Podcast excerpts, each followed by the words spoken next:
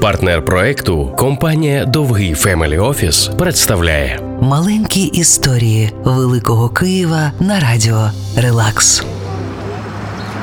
На вулиці Євгена Чикаленка у будинку номер 13, що неподалік майдану, у 19 столітті народився мрійник, який згодом не побоявся кинути виклик основам тодішньої імперії становому устрою. Петро Крутіков був сином генерала, красенем, зятем імперського губернатора з блискучою освітою та перспективами юридичної кар'єри, але він обрав стати циркачем. Петро Крутіков любив коней, але у Києві не було місця для виступів з ними. Тому він продає садибу, яку отримав у спадок, і на виручені кошти замовляє проєкт цирку. 325 тисяч карбованців, безсонні ночі та співпраця з архітектором Едуардом Брантманом дарують місту цирк Гіпопалас. Чудова двоповерхова споруда у стилі модерн, комфортна та технічно досконала.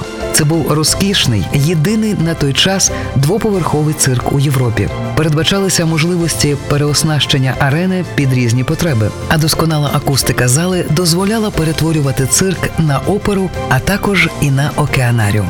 Триярусна зала вміщувала дві з половиною тисячі глядачів. До слова, пізніше саме у цій залі відбувалися збори депутатів для обрання гетьмана України Павла Скоропадського. Сьогодні на місці цирку Крутікова колишній кінотеатр Україна, і він явно чекає на свого нового сміливця мрійника, який хто зна, може і надихнеться славою талановитих сміливців минулого. Маленькі історії Великого Києва на радіо Релакс.